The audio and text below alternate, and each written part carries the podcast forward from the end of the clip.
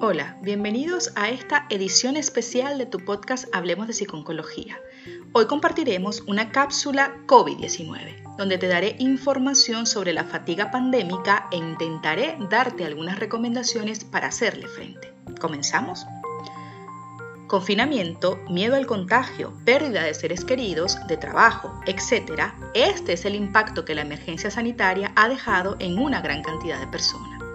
Tras ocho meses de pandemia, una de las consecuencias directas que ha afectado, según la Organización Mundial de la Salud, a cerca de 60% de la población en Europa es la fatiga pandémica. La segunda ola del coronavirus está siendo bastante dura y la cifra de contagios y fallecidos aumentan día tras día. Esto ha provocado que las autoridades de diferentes países hayan tenido que tomar medidas estrictas de confinamiento. Tales medidas comienzan a incidir de una manera negativa en gran parte de la población. El cansancio y la apatía comienzan a darse en una gran frecuencia en muchas personas, dando lugar a lo que se conoce como fatiga pandémica. La fatiga se considera una reacción normal y esperable a la naturaleza de la crisis mundial que atravesamos actualmente. Esta fatiga puede tener repercusiones importantes en los esfuerzos para reducir los factores de riesgo de contagio y así contribuir a detener la pandemia, por lo que actuar sobre los síntomas de fatiga es fundamental. La fatiga es uno de los efectos de la pandemia que más se ha incrementado, sin embargo, muchos se preguntarán cómo se manifiesta. Principalmente, muchas personas están experimentando sensaciones de estrés, apatía y desmotivación. A estos síntomas se les une el cansancio y el miedo al contagio. Hasta que la vacuna esté disponible o existan tratamientos eficaces contra el virus, el apoyo de la población y los comportamientos de cuidado y protección son críticos en la contención del virus. La pregunta ahora sería, ¿qué podemos hacer para reducir esta fatiga y mantener así los comportamientos de cuidado necesarios?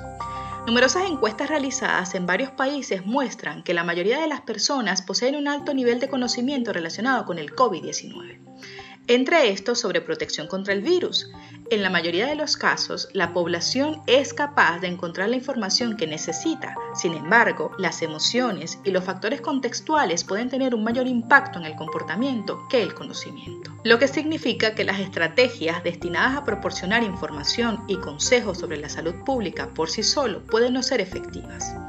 Las estrategias tienen que estar basadas en cuatro pilares fundamentales. Primero, entender a las personas que están experimentando esta desmotivación, así como las causas para poder tomar decisiones acertadas y segmentadas a las necesidades particulares. Segundo, involucrar a las personas como parte de la solución del problema. Hay que destacar los aspectos positivos y los beneficios logrados mediante el esfuerzo colectivo, escuchar y comprender las necesidades de la población para planificar las políticas de protección. Tercero, permitir que las personas vivan sus vidas, pero reduciendo el riesgo de transmisión, estableciendo estrategias que ayuden a identificar los riesgos, implementando formas seguras para realizar las actividades sociales y evitando los juicios y la culpabilidad. Y por último, reconocer y dirigir la dificultad que esta experiencia puede ser para muchos identificando las dificultades a las que se enfrenta la población como consecuencia de la pandemia y aliviarlas mediante la construcción de resiliencia y a través de recursos financieros, sociales, culturales y de apoyo emocional. Adaptarse a esta situación puede suponer un auténtico desafío para muchas personas. Por eso te voy a compartir ahora algunas recomendaciones para reducir esta sensación de fatiga. Primero, detecta los síntomas. Lo primero que tienes que hacer es detectar los síntomas de la fatiga y entre los más evidentes podemos destacar el cansancio, la indefensión, tristeza, preocupación, frustración o la irritabilidad y los trastornos en el sueño. Segundo, cuida tu organismo, aliméntate de manera saludable, mantén una correcta higiene del sueño y haz ejercicio físico diario. Tercero, limita el consumo de noticias relacionadas con la pandemia.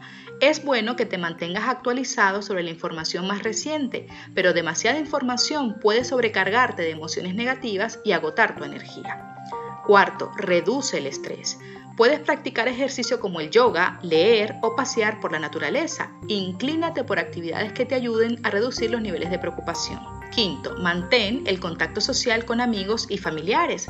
Mantener relaciones sociales con otras personas también es recomendable a la hora de tratar la fatiga. Puedes optar por hacer videollamadas con los amigos o con tu familia.